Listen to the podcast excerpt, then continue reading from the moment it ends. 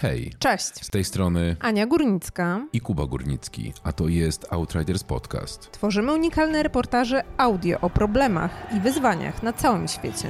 Ale nie chcemy kończyć historii na tym, że jest tylko źle. Rozmawiamy z ludźmi, którzy szukają rozwiązań i patrzymy na to, co działa, co może działać i czego należy spróbować.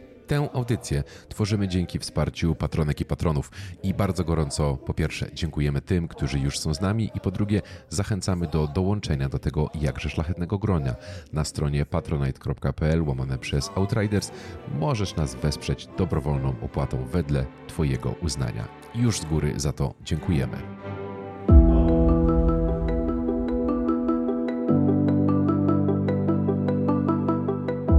AI, AI, AI. Tak można podsumować wiele konferencji technologicznych, które e, odbywały się, odbywają się w ciągu ostatnich e, paru miesięcy. E, w radiu już słychać reklamy, że mikrofalówki mają AI, telewizory mają AI, no wszystko ma AI. Przypomina to trochę czasy 5G. Jak to się skończyło dla 5G? Wiemy, dużo teorii spiskowych. 5G nadal jest bardziej umowne, przynajmniej to w Polsce, aniżeli takie faktycznie szybko działające.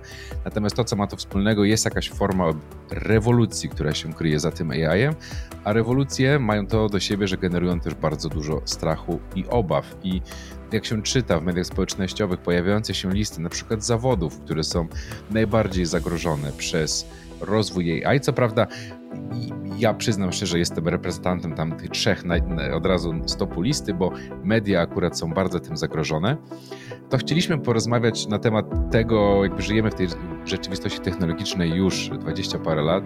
Przeszliśmy parę mniejszych i większych rewolucji, lepszych, gorszych, czasem złych. Chcieliśmy dzisiaj porozmawiać o tym, jak sprawić, żeby wykorzystać dobrze szanse, które daje nam AI, a jednocześnie zminimalizować jakieś straty społeczne, których jednak sporo było wywołanych przez inne rozwiązania technologiczne w ostatnich latach. I żeby o tym porozmawiać, zaprosiliśmy dzisiaj dwójkę e, gości. Tak, zaprosiliśmy dwoje gości i są nimi Sylwia Czubkowska, dziennikarka technologiczna związana z TOK FM, współautorka podcastu Tech Story. Cześć Sylwia. Cześć, dzień dobry. Hej. I Jan Zając, prezes firmy Sotrender zajmującej się badaniami, analizami i tworzeniem własnych rozwiązań AI. Hej Janku. Cześć. Słuchajcie, to zanim rzucimy się w odmęty tej rewolucji, o której wspomniałem, chciałem zapytać Ciebie, Janku, jakbyś tak mógł na start nam y, trochę jak zdefiniować, co to jest właściwie to AI, bo jest, wchodzimy w ten, jakby marketing przejął bardzo dużo już takiego formowania i dodawania tego znaczka AI, bo on, wiadomo, dzięki niemu można trochę podbić cenę albo coś jest cool i nowoczesne, niezależnie czy my z tego korzystamy. Co według Ciebie możemy nazywać AI, albo na co Ty byś patrzył, że to, okay, to jest to? Tak naprawdę AI, czyli sztuczna inteligencja, to są takie rozwiązania, które nie tylko pozwalają, rozwiązania informatyczne, algorytmiczne, które pozwalają nie tylko rozwiązywać jakiś problem, ale także uczą się z kolejnych swoich prób, z kolejnych działań i się poprawiają. Czyli tak jak człowiek. Większość ludzi uczy się pod wpływem doświadczeń ze swojego życia i staje się coraz lepsza w tym, co robi. Podobnie powinny działać prawdziwe algorytmy sztucznej inteligencji. Niezależnie od tego, od lat, jeszcze zanim super hype y, wybuchł, bardzo często się nazywa czy przyczepia metkę sztucznej inteligencji czy węziej uczenia maszynowego, machine learningu do rozwiązań, które nie są tak naprawdę, a są na przykład jakąś analizą wielozmiennową, albo są jakimś dość prostym algorytmem, takim zero-jedynkowym, przełączającym coś na coś w określonych sytuacjach i już. W obrębie samej znowu sztucznej inteligencji jest tam ileś jeszcze klas rozwiązań, w zależności od tego, do jakiego stopnia, tutaj starając się to bardzo uprościć, możemy powiedzmy przewidzieć, zaprogramować to, co wejdzie, a do jakiego stopnia jest to trochę taka czarna skrzynka, czyli coś wrzucamy i nie wiemy, co wyjdzie. Przy czym, co ważne, tego rodzaju rozwiązania sobie radzą z różnymi rodzajami danych. To, o czym się mówi najwięcej w ciągu ostatnich miesięcy, to są, y, jest to przetwarzanie tekstu, Natural Language Processing, czyli wykorzystanie algorytmy, które pochłaniają tekst, jakieś bazy danych zawierające tekst i wypluwają też tekst, na przykład przepis, jak coś zrobić, albo odpowiedź na pytanie, albo artykuł.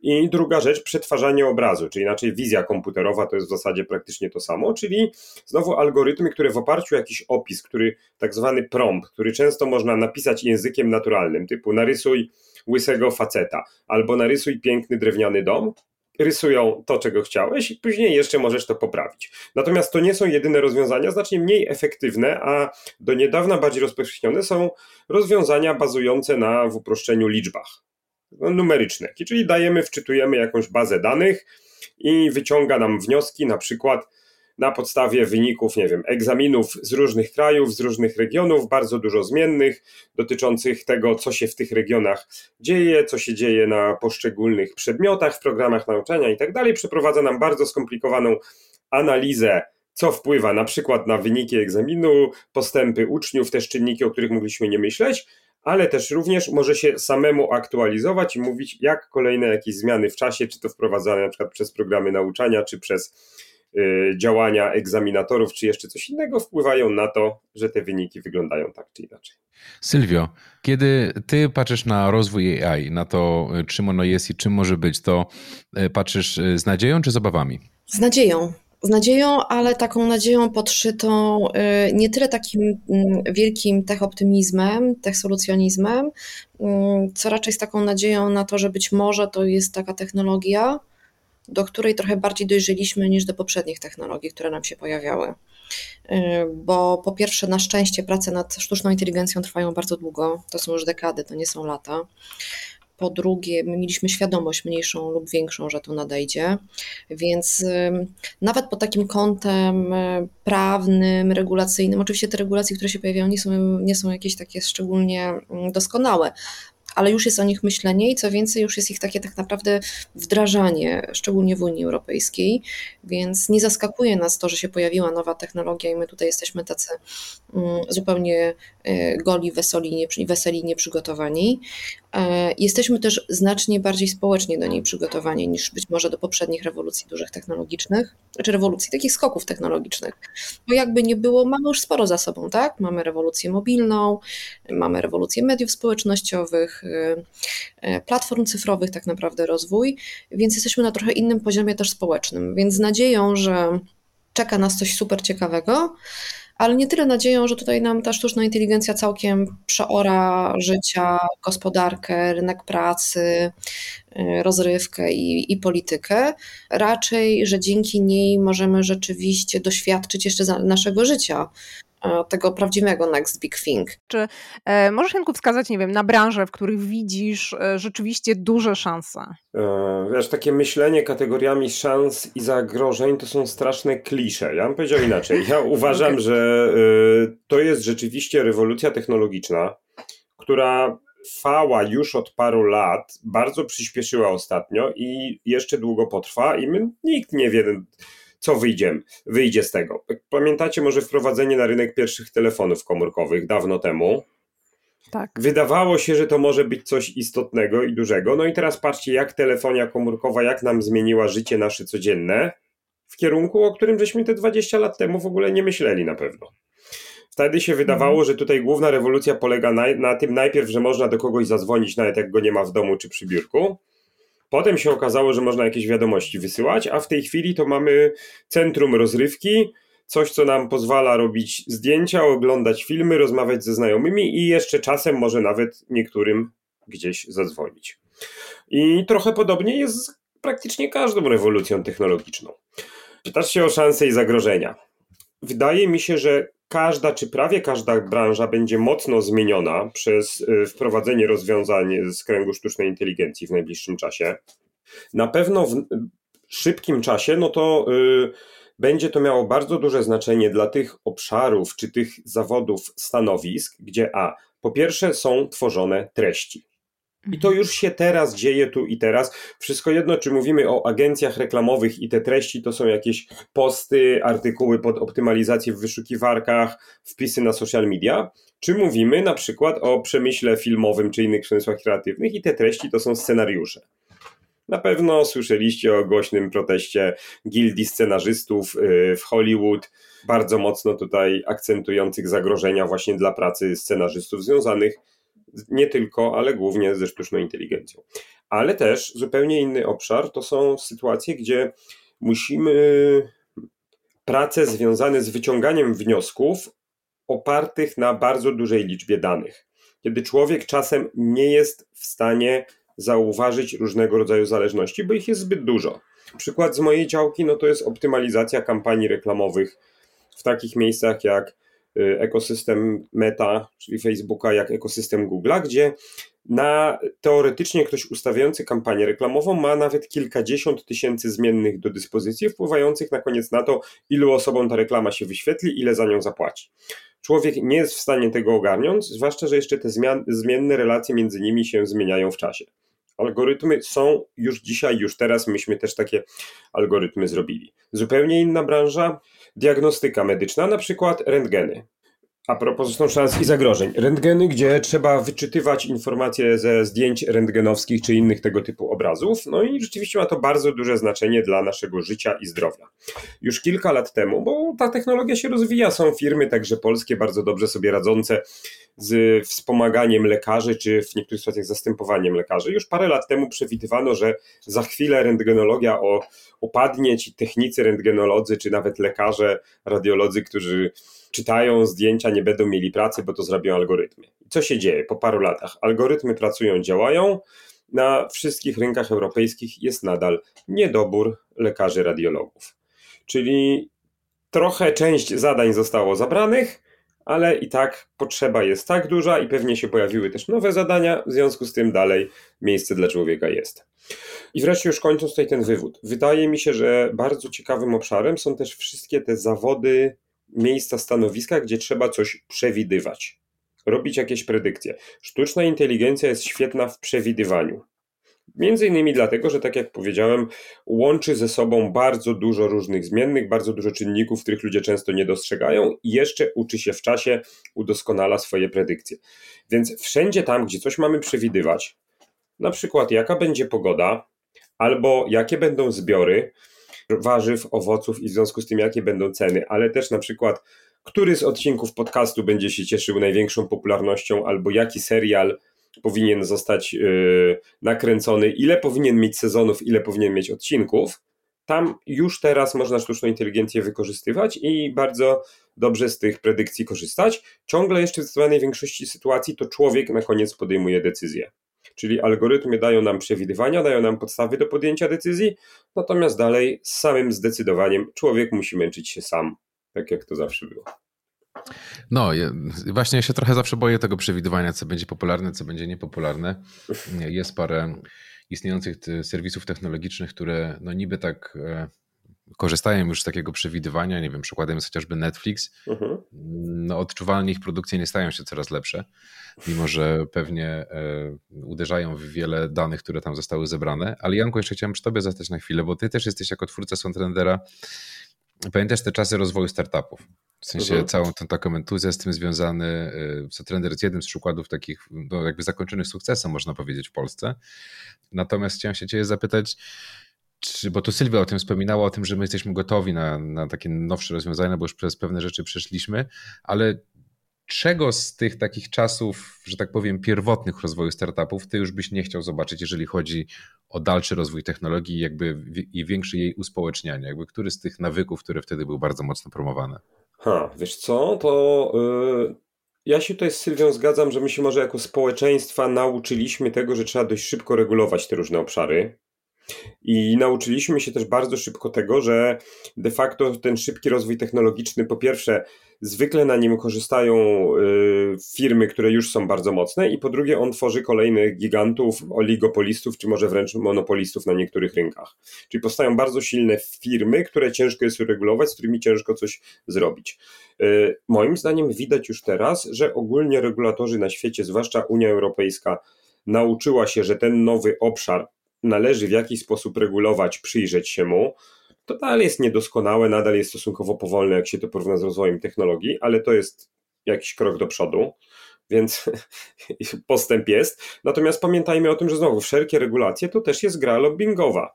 Takie firmy jak Meta czy Google od lat należą do największych zarejestrowanych lobbystów, czy to w Unii Europejskiej, czy w Stanach Zjednoczonych. Płaszczyzna taka starcia pomiędzy Unią, która rzeczywiście chyba to jest w awangardzie regulacji, a z drugiej strony wielkimi korporacjami z korzeniami w Stanach Zjednoczonych, to jest jednak też częściowo starcie międzynarodowe Stany Zjednoczone versus Europa. W tle się kryje jeszcze Azja, zwłaszcza Chiny, gdzie też są giganci technologiczni, którzy są no, Euro, do europejskich standardów to, do jakie dane oni zbierają, co z nimi robią, w ogóle nie przystaje. Oni są w ogóle nieregulowani i tu tradycja, zwyczaje azjatyckie są jeszcze zupełnie inne. W kontekście sztucznej inteligencji, no to bardzo ciekawe jest to, że zwróćcie uwagę, pojawia się wiele głosów na temat konieczności regulacji. Branża próbuje się sama organizować, wydaje jakieś kolejne manifesty, co w sumie jest generalnie godne pochwały. Oczywiście to jest też próba ubiegnięcia regulatorów, czyli zanim na nas narzucą kaganiec, to my sami zaplanujemy sobie ograniczenia, które będą dla nas mniej ograniczające, ale też w tle jest jeszcze walka konkurencyjna pomiędzy poszczególnymi firmami. Czyli na przykład OpenAI, twórca czatu GPT, który przez parę miesięcy się tutaj rzeczywiście wysunął na czoło zarówno wyścigu marketingowego, jak i też bardzo dobrze mu idzie w wyścigu technologicznym, w jego interesie jest poza oczywiście wspaniałym interesem ludzkości, o którym na pewno oni myślą dzień i noc, jak tutaj zbudować lepszy świat przy użyciu czatu GPT, to jest też w ich interesie biznesowym, żeby trochę regulacji wprowadzić, dlatego że jak oni są liderem, to ci, którzy ich będą gonić, będą mieli przez te regulacje troszkę trudniej.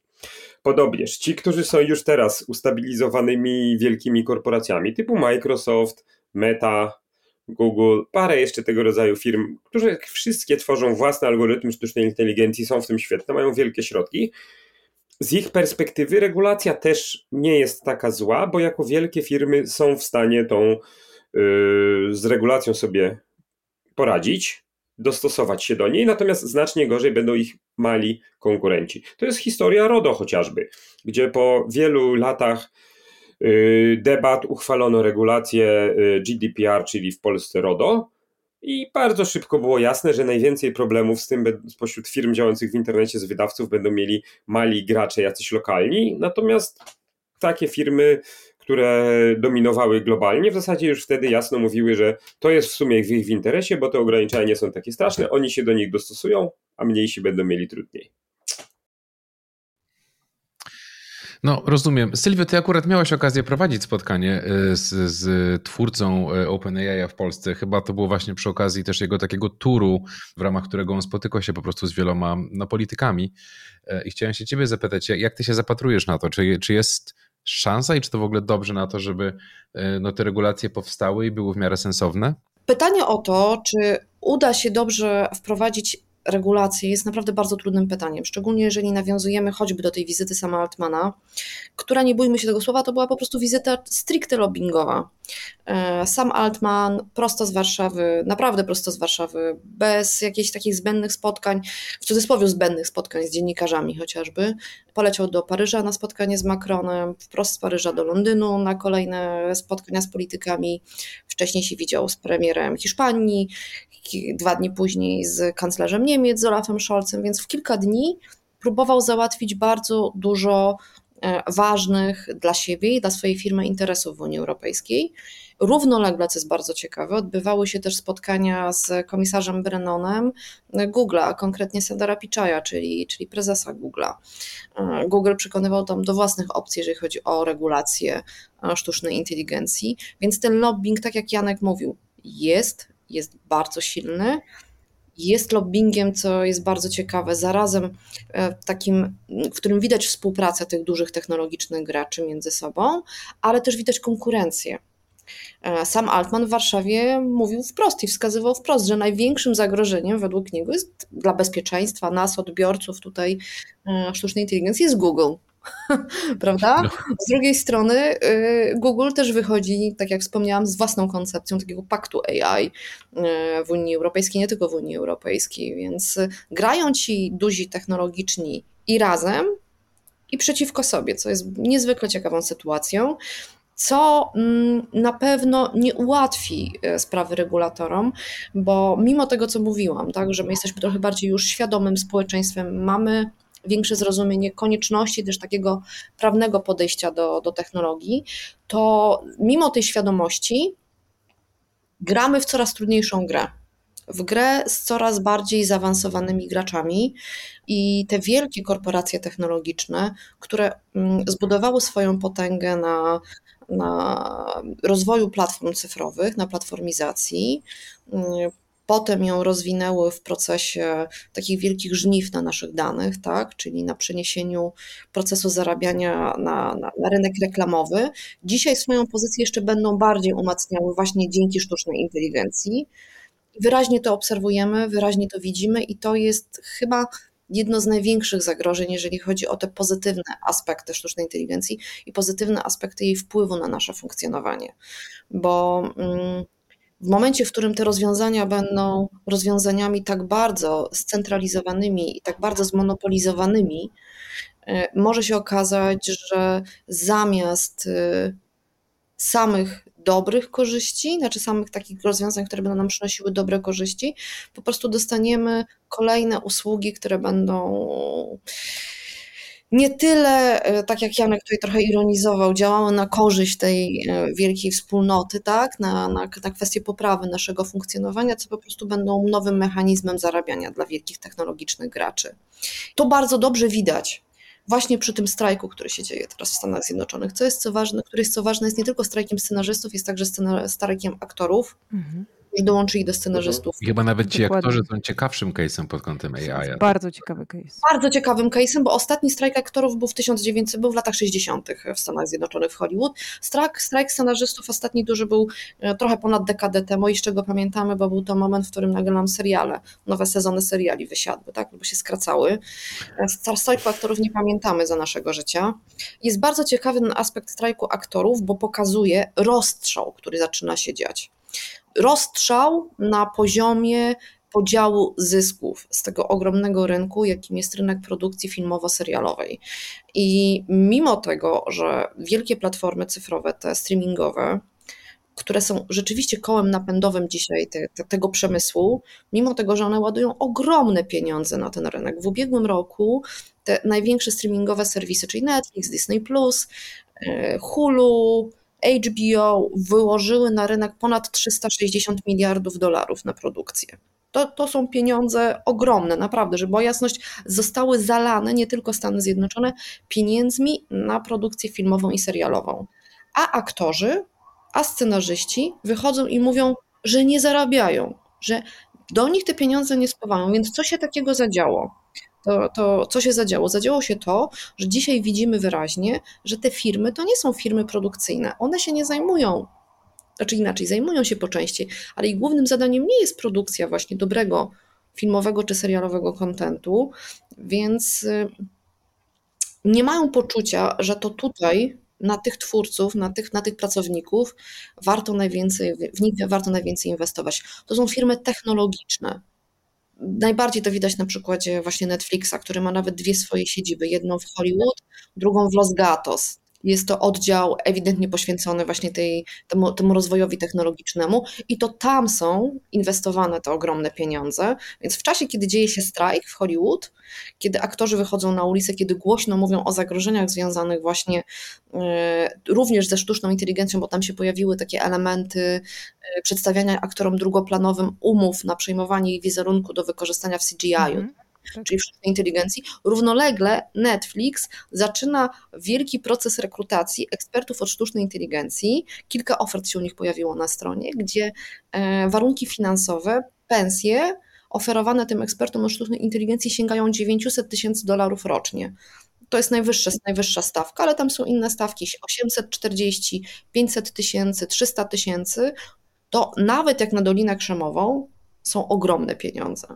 I zresztą te ogłoszenia wzbudziły spore kontrowersje w Stanach Zjednoczonych, no bo bardzo wyraźnie widać, że Netflix ma pieniądze, ma jak, może je wydawać, tylko jest w takiej pozycji, że będzie je wydawał na tych pracowników, na których chce. A na tych, na których nie chce, nikt, znaczy prawdę mówiąc, nikt go nie jest w stanie zmusić, tak, żeby zaczął dzielić się swoimi zyskami właśnie z tym sektorem kreatywnym.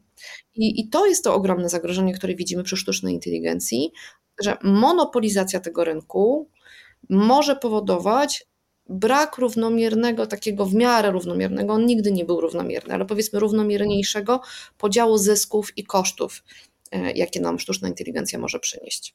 Janku, chciałem się ciebie jeszcze zapytać, bo tu dużo mówimy o regulacjach, o tym, to trochę brzmi, wiesz, jakby taka była nasza ostatnia reduta i tak dalej. Ty trochę, trochę z, z optymizmem większym na to wszystko patrzyłeś, więc chciałem się ciebie zapytać, jak faktycznie taka nie wiem, ktoś tam przynajmniej znajduje siebie na tej liście zawodów, które mogą skorzystać, albo jednak mogą też w sensie, chociaż nie chciałeś mówić w sensie szansa korzyść, tak? Ale jak odnieść to do takiej swojej po prostu codziennej pracy, patrząc w przyszłość?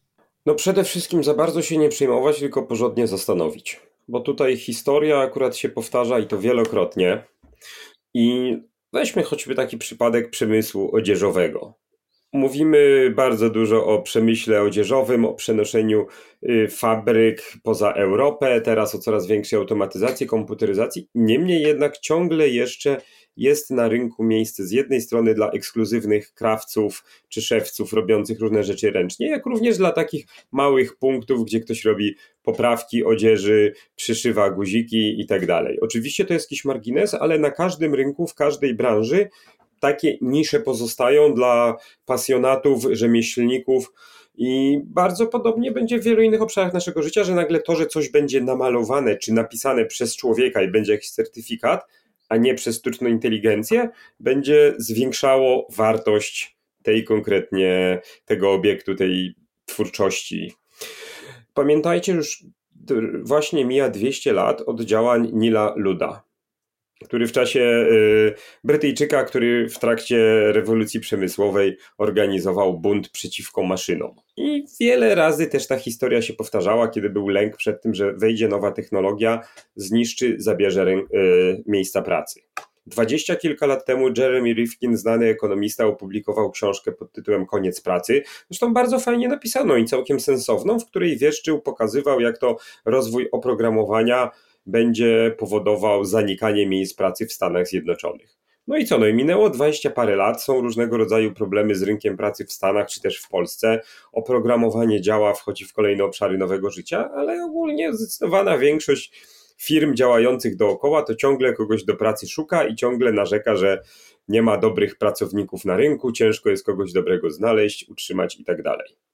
Zwłaszcza, że na to się też nakładają tendencje demograficzne. Czyli z jednej strony mamy to, że każda nowa technologia rzeczywiście niszczy trochę miejsc pracy, inne zmienia, a jeszcze inne tworzy. Chociażby w przypadku sztucznej inteligencji już tych ostatnich miesięcy był niedawno raport o tym, jak to ile zostało w Stanach Zjednoczonych w ciągu ostatniego roku, że może nawet blisko 2 miliony miejsc pracy utraconych, ale zarazem ponad 2 miliony nowych stworzonych.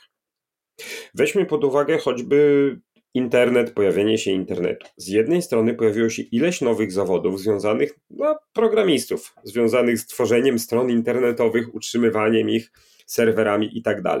Ale jednocześnie pojawiło się ileś nowych miejsc pracy dla nieprogramistów, to niekoniecznie są super fajne prace, ale też często nie wymagające specjalnych kwalifikacji.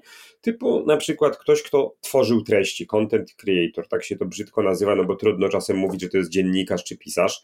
Ktoś, kto wrzuca te treści do mediów społecznościowych, ktoś, kto opowiada, moderator, który odpowiada na zapytania, y, posty, komentarze, czasem też hejt ze strony użytkowników i tak dalej. To są jakieś nowe zawody, nowe miejsca pracy, które dla wielu, dla niektórych osób są po prostu ciekawą, fajną pracą, dla znacznie częściej dla młodych ludzi, czy ludzi niekoniecznie super wykwalifikowanych, z jakimś miejscem pracy, które mogą mieć w tym momencie w jakimś swoim etapie rozwoju. I to samo będzie ze sztuczną inteligencją, żeby daleko nie patrzeć, rozwój modeli baz spowodował, że pojawił się zawód anotatora, który niekoniecznie wymaga jakichkolwiek kompetencji programistycznych, a raczej czytania, przygotowywania zbiorów danych, oceniania tego, co ta sztuczna inteligencja zrobiła, poprawiania danych. Znowu, to nie są szczególnie ambitne czy dobrze płatne zawody, ale to są takie miejsca, gdzie zupełnie nowe miejsca pracy, nie tylko dla programistów czy wysoko wykwalifikowanych specjalistów powstają. No i wreszcie pamiętajmy właśnie o tych wspomnianych już przeze mnie tendencjach demograficznych, zwłaszcza w Polsce super widocznych. Generalnie w Polsce nasze społeczeństwo od wielu lat cechuje się stosunkowo małym procentem ogólnej populacji uczestniczącej w ogóle w rynku pracy. Jest mało ludzi aktywnych zawodowo, dużo nieaktywnych. Co więcej, sytuacja demograficzna jest taka, że bardzo mało nowych, młodych ludzi, młodych roczników wchodzi na rynek pracy. Część z tych osób niekoniecznie chce pracować, czy pracować gdzieś tam z technologii, chce się realizować w jakiś inny sposób. Bardzo wiele z osób pracujących chciałoby pracować mniej, mniej godzin. W tle są jakieś rozwiązania o dochodzie podstawowym czy jakichś innych systemach, które miałyby powodować, że można nie pracować właśnie, czy pracować mniej, czy że ta praca mniej miałaby być źródłem satysfakcji i samorealizacji, w większym stopniu, zresztą źródłem satysfakcji samorealizacji, w mniejszym zarabiania pieniędzy na życie. To wszystko powoduje, że trudno mi na razie sobie wyobrazić, że w rozwiniętych społeczeństwach zachodu nagle się okaże, że ogólnie dla ludzi to nie ma pracy, bo wszystko zabrała sztuczna inteligencja. A co będzie za 5, 10, 20 lat, to myślę, że jeszcze wiele się zmieni i dość nierozsądne byłoby teraz wyrokować, w jaką stronę się ta rewolucja potoczy. A jakbyście skomentowali e, ostatnie mm, wyniki badań e, amerykańskich badaczy, że prawie 80% e, kobiet jest zagrożonych, miejsc pracy, które wykonują kobiety, jest zagrożonych przez sztuczną inteligencję? Czy przesadzone, czy przesadzone. Ma, jakieś, ma jakieś odzwierciedlenie na inne rynki? Jezu, Aniu, tak, ja przed naszą rozmową właśnie też to między innymi czytałem i próbowałem dojść, no jak właśnie. oni do tego doszli, ile jest w tym sensu. I nie ja zwłaszcza, próbuję, że dlatego was pytam. W tym samym dokumencie piszą, że raczej to zagrożenie to nie dotyczy caregiving, czyli takich zawodów opiekuńczych, które na całym świecie są przede wszystkim przez kobiety wykonywane, żeby daleko nie szukać w naszym pięknym kraju jest wielki niedobór pielęgniarek na rynku. To jest miejsce pracy, które na razie jest w ogóle przez sztuczną inteligencję niezagrożone. Może czasem będzie wspomagane nawet w naszej służbie zdrowia, natomiast y, to jest bardzo sfeminiwesowany zawód, który ma raczej dużo więcej pielęgniarek będziemy w najbliższych latach potrzebować i zupełnie nie wiem, jak z tym jako kraj sobie poradzimy. Tak, to cyfrowe bezrobocie, bo to, to hasło pojawia się co chwilę, e, też w różnych raportach, w różnych analizach, a to dotyczy kobiet, a to dotyczy zawodów kreatywnych, a to dotyczy Europy Środkowo-Wschodniej, jest, e, jest świetnym takim hasłem publicystycznym. Jego realizacja, taka faktyczna, też mi się wydaje raczej najmniejszym problemem, jaki może nieść sztuczna inteligencja dla rynku pracy. To znaczy bezrobocia jako takiego. Prędzej możemy się spodziewać nasilenia takiego mocnego, mocnej e, nierówności, jeżeli chodzi na rynku pracy.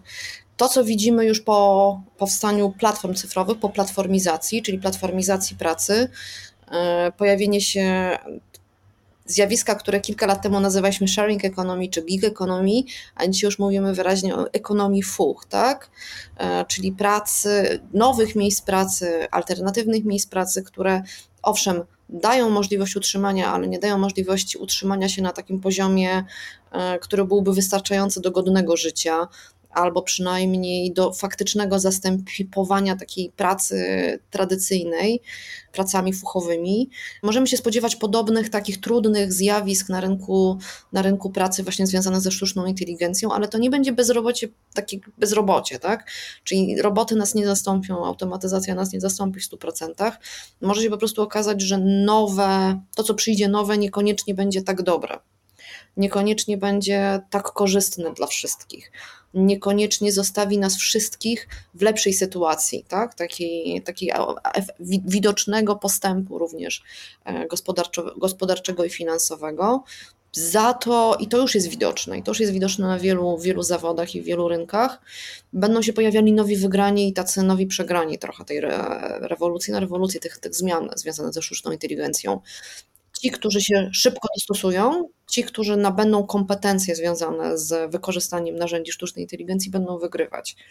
Ci, którzy się nie dostosują, będą wpadać w taką, no taką tak naprawdę gdzieś e, dziurę trochę na, na rynku pracy i nie tyle będą tracić kompletnie możliwości zarabiania, co nie będą mogli korzystać z tych, z, z, tych, z tych zmian w taki sposób bardzo pozytywny. E, więc bardziej do mnie przemawiają analizy, które mówią nie tyle o cyfrowym bezrobociu, mm, co o tym, że może nastąpić znacznie mocniejszy, taki wyraźniejszy niestety e, rozstrzał po prostu tutaj między, między poszczególnymi miejscami na świecie, poszczególnymi grupami zawodowymi i też osobami z różnymi, kompeten- z różnymi kompetencjami. I to, I to jest też jakieś takie zagrożenie, znaczy zagrożenie w sensie wyzwanie bo my możemy temu trochę zapobiec. My możemy te kompetencje i te szanse wyrównywać. Tylko musimy się do tego zabrać naprawdę jak najszybciej. No ale zobacz, właśnie Sylwia, bo to jest nic nowego, ja się z Tobą zgadzam, tylko to samo tak. mówiono przy wprowadzeniu najpierw komputerów, potem internetu i rozwiązań z internetem związanych. I troszkę może lepiej jesteśmy przygotowani niż wtedy jako społeczeństwa, przynajmniej niektóre społeczeństwa. Yy, no i to, co mówisz, w bardzo wielu obszarach naszego życia jest ten efekt świętego Mateusza, że bogatsi stają się jeszcze bogatsi, a biedniejsi jeszcze biedniejsi. I ja tak rozumiem rolę państwa czy jakichś innych podmiotów, też publicznych na mniejszą skalę działających, żeby yy, yy, zapobiegać pojawianiu się zbyt dużych nierówności i stwarzać szanse na wyrównanie szans tym, którzy mają trochę gorzej w momencie startu. Zarówno jeśli mówimy o powiedzmy rynku, gdzie tak jak już parę razy dzisiaj padało, big corpy tak zwane, czy big tech, największe korporacje mają rzeczywiście trochę łatwiej niż mniejsze firmy. I to znowu tak było i od ponad 100 lat działają urzędy antymonopolowe i ten rynek jest regulowany praktycznie we wszystkich krajach. I zawsze jak jest nowa przestrzeń, tak jak nowy był internet, czy teraz nowe jest AI, to powstają tam nowe fortuny, to jest taki dziki zachód, który jest opanowany i niektórzy się bardzo szybko bogacą, a ci, którzy byli już wcześniej bogaci, to niektórzy jeszcze pomnożą kapitał. Ale to samo się dzieje z jednostkami w sensie są osoby, które na tym osobiście bardzo skorzystają, załapią się tutaj w awangardzie zmian, poprawią swoją sytuację finansową, zawodową. Są tacy, którzy stracą. Niektóre zawody wymrą albo pozostaną takimi zawodami niszowymi, ale to było wiele razy w historii ludzkości. Yy, niektórzy ludzie się ucieszą, że będą mieli łatwiej w pracy albo będą mogli mniej pracować. I tak to wszystko w porównaniu na przykład ze zmianami klimatycznymi, które też nas dotyczą i dotykają każdego dnia, ma nadal stosunkowo małe znaczenie i pewnie zamiast się zastanawiać po raz 150, czy sztuczna inteligencja to ci zabierze pracę, czy da pracę, to fajnie byłoby, żeby więcej mediów się skupiło na tym, czy w jakiś sposób wykorzystanie sztucznej inteligencji może pomóc nam ocalić jakieś los, sensowne warunki życia w naszym klimacie na przykład. Ale jak już jesteśmy przy mediach, to ja bym chciała wtrącić się, bo e, jedno to oczywiście wykorzystanie tych technologii związanych no, między innymi ze sztuczną inteligencją do takich faktycznie dużych problemów, które nas dotyczą. Tutaj katastrofa klimatyczna jest, jest, jest na czele, ale dwa to rzeczywiście zastanawianie się, e, rozważanie się w media, znaczy podejście poważne e, do, do wykorzystania samej sztucznej inteligencji w naszej pracy. E, bo trochę było dzisiaj mówione właśnie o tych, tych miejscach, tak. tych które mogą wygrać, mogą przegrać, mogą skorzystać, mogą nie skorzystać. I bardzo ciekawe jest to, co się dzieje właśnie, jeżeli chodzi o takie praktyczne wykorzystanie, tudzież niewykorzystywanie narzędzi sztucznej inteligencji w mediach. W Polsce na razie mamy takie podejście trochę yy, żadne, że tak powiem ale ja byłam na stypendium w Stanach przez kilka tygodni i byłam przekonana, spotykając się z tamtejszymi dużymi mediami, mniejszymi mediami, stacjami telewizyjnymi, e, gazetami, stacjami radiowymi, portalami, etc., że wszyscy na pewno się na tą sztuczną inteligencję już rzucili i dużo robią ciekawego, więc się na pewno dowiem o jakichś ciekawych technologiach wykorzystanych.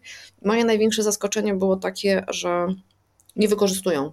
I to nie, nie wykorzystują dlatego, że nie potrafią, tylko to są, oczywiście nie mówię tutaj o wszystkich, ale sporo z tych podmiotów medialnych, włącznie z tak dużymi jak LA Times czy sieć telewizji ABC, to jest, to jest ogólnokrajowa sieć z, dużym, z dużą ilością oddziałów, nie korzystają celowo z żadnych rozwiązań ze sztucznej inteligencji. To są decyzje za tamtejszych zarządów, a powody są podwójnej natury.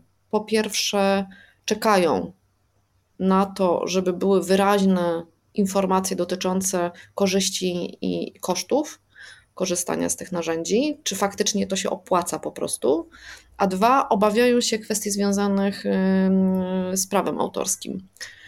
E, więc dopóki nie będzie jasnej takiej analizy i prawnej, i wyroków sądowych, i dobrych, dobrych takich ekonomicznych analiz, tak, że te narzędzia przynoszą korzyści, to nie ma implementacji sztucznej inteligencji, mm, co ważne, nie tylko do procesów wydawniczych, czyli do takiego poprawiania czy też wprowadzania nowych rozwiązań wydawniczych, ale również, to jest bardzo ciekawe, sami dziennikarze, pracownicy mediów nie mogą korzystać z narzędzi sztucznej inteligencji nawet do takich zadań, e, co my tutaj doskonale zrozumiemy, jak bardzo są przydatne, jak spisywanie wywiadów czy montaże, bez zgody zarządów i bez wskazania konkretnych narzędzi, z których mogą korzystać.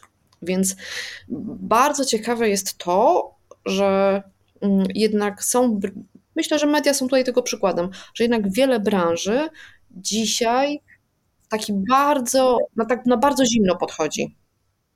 Oczywiście medialnie słyszymy, nie wiem, BuzzFeed zatrudnił sztuczną inteligencję, więc tam zwalnia 150 dziennikarzy, tak?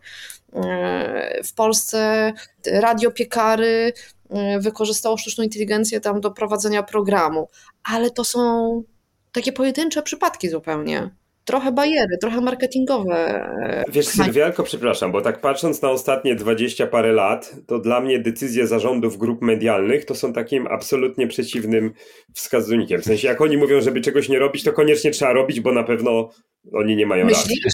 Tak. E, a ja, a ja mam wrażenie, że jednak trochę te zarządy zaczęły wyciągać wnioski z ostatnich, z ostatnich lat, kiedy się rzucały na różne technologie, dużo inwestowały i parzyły się na tym, wiesz? I, i, teraz jest, I teraz jest po prostu oczekiwanie na to, czy naprawdę, czy naprawdę inwestowanie ma, wiesz, przyniesie korzyść. Szczególnie, że wcale w Stanach Zjednoczonych ten rynek medialny nie jest aż tak bogaty. Znaczy jest bogaty, ale nie jest aż wcale w takiej super sytuacji, wiesz, zarobkowej. E, I chyba po prostu bardzo liczą każdego dolara. Również tego wydanego, wiesz, na procesy. My jako mała polska firma, żeśmy zachęcili wprost pracowników, nie wymuszamy, natomiast pokazaliśmy różne obszary, gdzie na różnych stanowiskach w naszej firmie wydaje nam się, że można by wykorzystać. Zachęciliśmy, że sobie popróbowali. To jest dalej ich decyzja, czy chcą korzystać, czy nie chcą. Yy, choćby do tego, żeby coś sobie przećwiczyć. W różnych miejscach organizacji to może być mniej czy bardziej pomocne, na przykład yy, w marketingu wydaje się, że jest bardzo dużo zastosowań. Mówimy wprost, że po pierwsze wydaje nam się, że to już teraz może mocno zwiększyć efektywność pracy niektórych osób i po drugie, że ponieważ to jest rewolucja, to warto obserwować od początku, bo de facto zwiększacie w ten sposób swoje własne kompetencje. Jasne, że w odróżnieniu od LA Timesa, o którym chociażby wspomniałeś, to pewnie mamy troszkę mniej zagrożeń, ryzyk, no i może troszkę mniej mnie martwi to, że jakiś tam czyjś algorytm się douczy na naszych treściach. Zwłaszcza, że akurat dowiedzieliśmy się, nas bardzo nobilitowało, że część treści z naszej strony internetowych było wykorzystywane do trenowania modeli, więc mieliśmy super jakościowe treści mamy w tak zwanej bazie wiedzy. Natomiast y, firma, która odcina pracownikom dostęp do tego, uniemożliwia, to troszkę długofalowo tak jakby im zabrała komputery czy komórki na samym początku zacząłem tym, że trochę za bardzo mam wrażenie, przechodzimy przez to idąc w tę, w tę stronę rewolucji 5G, czyli takiego overhype, który się wymyka spod kontroli. Właściwie nie wiemy do końca o co już chodziło, ale zdążyliśmy się podzielić na tych, którzy krzyczą super będzie, a drudzy hej, my nie do końca ogarniamy i się boimy, bo ktoś nam coś powiedział takiego. E, a tutaj jednak w tym wszystkim dotykamy czegoś, sztuczna inteligencja funkcjonuje przynajmniej w części e, świadomości jako coś ze świadka science fiction. I jest też utożsamiana z częścią, nie wiem, czy wiesz, czy, czy zastąpią nas roboty, mówiąc wprost. I to jest trochę taka rzecz, która gdzieś się w tym wszystkim spija, więc ja bym tak, jakbyś tak finalnie zebrać te swoje myśli, a jesteś ewidentnie po stronie nadziei, to czym byś tak tutaj zakończył? O nie, znowu wyszedłem na technoentuzjastę i tak zwykle wychodzi, jak rozmawiam z jakimś... A, na technoentuzjastę? Ja bym powiedział, że na technorealistę już. Już, już, już trochę działasz na tym rynku. Nie no, mówię, że wyszedłem, w sensie ja siebie nie uważam, ja mam stosunek stosunkowo sceptyczny, natomiast nie chciałbym mówić, że ja tu jestem po stronie nadziei, czy zagrożeń, czy czegoś takiego. Ja patrzę na to z fascynacją, patrzę na to może nie z entuzjazmem, ale z bardzo dużym takim właśnie ekscytacją, że y, coś się wydarzy. Część zmian będzie na dobre, część na lepsze, nie wiemy jeszcze tak naprawdę. Prawdopodobnie pójdzie to w kierunku, o którym zupełnie teraz nie myślimy. I rzeczywiście, tak jak się to parę razy dzisiaj przejawiało, mimo wszystko jako państwa, społeczeństwa, organizacje międzynarodowe, troszkę się nauczyliśmy z tych kolejnych y, rewolucji, z tych wydarzeń z ostatnich lat. I zarazem, raz jeszcze, to co jest dla mnie to istotne, to jest naprawdę, to jest y, technologicznie duży przemian, duży przełom, rewolucja, a nie tylko i wyłącznie hype. A to, że hype na technologię jest wspaniałą strategią marketingową, to inna sprawa i to można wykreować. Było w ciągu ostatnich kilku lat kilka innych technologii, o których też przez chwilę się bardzo długo y, mówiło, choćby NFT, blockchain, y, kryptowaluty. Metaverse. Jeszcze metaverse, o chociażby przede wszystkim. I rzeczywiście większość z nich się okazała overhype, przehypowana, brzydko mówiąc po polsku. A wydaje mi się, że jednak z sztuczną inteligencją tak nie jest, dlatego że już teraz, już dzisiaj dla bardzo wielu z nas, tak jak chociażby ty Kuba powiedziałeś, ona może mieć zastosowanie czy w codziennej pracy, czy w codziennej rozrywce. I, I tak się z tą sztuczną inteligencją stykamy i często się stykaliśmy od paru lat, także nie zdając sobie z tego sprawy, więc bardzo mi się podoba ten akcent, który tutaj wybrzmiał, że pewnie będą zmiany idące w kierunku tego, żeby coraz częściej żebyśmy wiedzieli, w jakim stopniu była to sztuczna inteligencja zaangażowana i co zrobiła? No ja zazwyczaj wychodzę na straszną tech pesymistkę i w ogóle krytykującą wszystko, co się da, taką tech krytyczkę, a tutaj chyba tak bardziej optymistycznie zabrzmiałam, a przynajmniej, no, że nadzieja jest jakaś, bo ja mam poczucie, że wracając do tych wszystkich hypów, które nas mm, dotyczyły w ostatnich latach, przeszły przez nas w ostatnich latach, ja mam wrażenie, że one były, one się pojawiały dlatego, że była na nie potrzeba, taka psychiczna potrzeba trochę, że my naprawdę czekaliśmy, my naprawdę trochę czekamy jako taka społeczność międzynarodowa, globalna na coś nowego, na ten next big thing, że skoro jesteśmy w, tym, w tej wielkiej rewolucji technologicznej, to niech ona się wreszcie pokaże niech coś tu przyjdzie, bo do, do znudzenia powtarzany jest ten cytat nie Stila, że mieliśmy mieć latające samochody, a mamy tam, już teraz już nie wiem ile tych znaków na Twitterze, bo zależy za ile kto zapłacił. Telefony z klapką wróciły. No, telefony z klapką, ale wiecie o czym mówię, że naprawdę jakoś tak społecznie oczekiwa, oczekiwaliśmy czegoś wielkiego, nowego, a to nie było aż takie. Dużo się działo ciekawego, ale nie aż takie. Nie, nie, nie jak z filmów, nie? Mhm. I oczywiście ta sztuczna inteligencja też nie będzie jak z filmów, ale ma szansę rzeczywiście być tą rewolucją, o której mówi Janek. Nie tylko hypem, tylko być faktyczną rewolucją. I, i, po, i dlatego mówię, że mam, czekam na to i obserwuję to, na to, na to wszystko z pewną nadzieją, bo mimo kosztów, jakie na pewno będą, mimo problemów, jakie na pewno będą po drodze, to jednak będzie ciekawie. I to nam może naprawdę życie zmienić. I jakby nie było, mimo tych wszystkich kosztów i tych, i tych problemów, które mamy po drodze i przeróżnych negatywnych konsekwencji, które się dzieją, to jednak zobaczmy, no jednak my cały czas idziemy do przodu i to życie jest lepsze, prawda?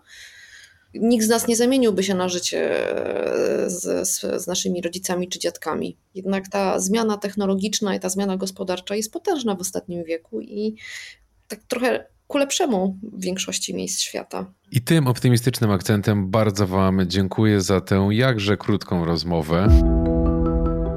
A już na sam koniec, bardzo chcielibyśmy wspólnie z Anią i całym naszym zespołem podziękować wszystkim, dzięki którym powstaje ta audycja, czyli oczywiście naszym patronkom i patronom. Część z nich zgodziła się na takie publiczne podziękowania, zatem z wielką, wielką przyjemnością to czynię. Dziękuję Przemkowi Szołajowi, Adrianie Piercionek-Podogrodzkiej, Mirosławowi Gałczyńskiemu, Władysławowi Sajowi, Rafałowi Syberyjskiemu, Marcie Szadowiak, Katarzynie Peters, Joannie Marks, Danielowi Jadczekowi, Urszuli Zinserling, Annie Araucz, Damianowi Kasjanowi, Bartkowi Fischerowi, Dominice Szuchowskiej, Milenie Filipowicz, Jakubowi Wiąckowi i Ziemowi Gardynikowi. Bardzo Wam dziękujemy, dziękujemy wszystkim obecnie naszym patronkom i patronom.